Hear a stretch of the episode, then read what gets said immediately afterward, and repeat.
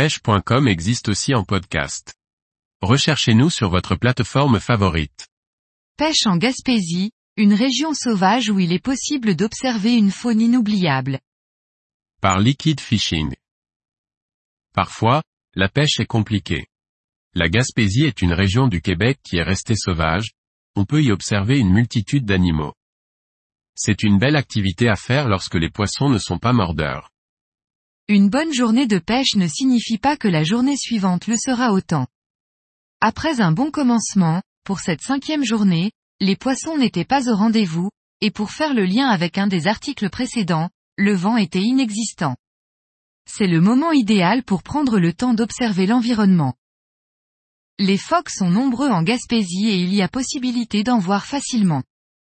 Généralement, on les aperçoit lorsqu'ils sont dans l'eau, leur lieu de repos sur terre est quant à lui bien caché. La seule chose, est que phoques et pêche ne font pas bon ménage, donc il faut leur laisser la place libre.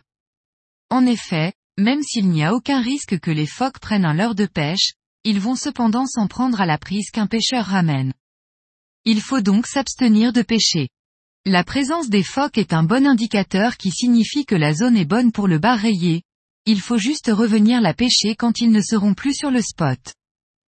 En ce qui concerne l'observation des baleines, même s'il est possible d'en voir depuis le bord sur la côte atlantique de la Gaspésie, je conseille de se rendre dans les villes de Tadoussac et de les Écoumins, afin d'y prendre une excursion dédiée à l'observation des baleines. C'est une zone où chaque été les baleines viennent se nourrir à proximité de l'embouchure de la rivière Saguenay.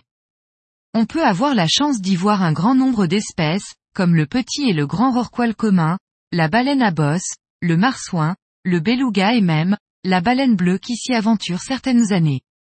Sur cette portion, le fleuve Saint-Laurent fait une trentaine de kilomètres de large, mais il est possible d'emprunter un traversier pour rejoindre l'autre rive, et ainsi se rendre en Gaspésie.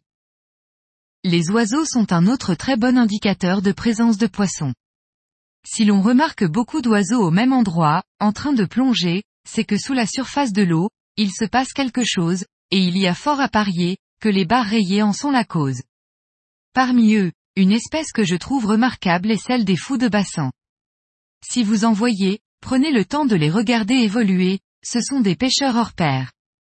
L'observation de ces animaux, en plus d'être intéressante, est une mine d'informations pour la pêche, donc ce n'est jamais du temps perdu.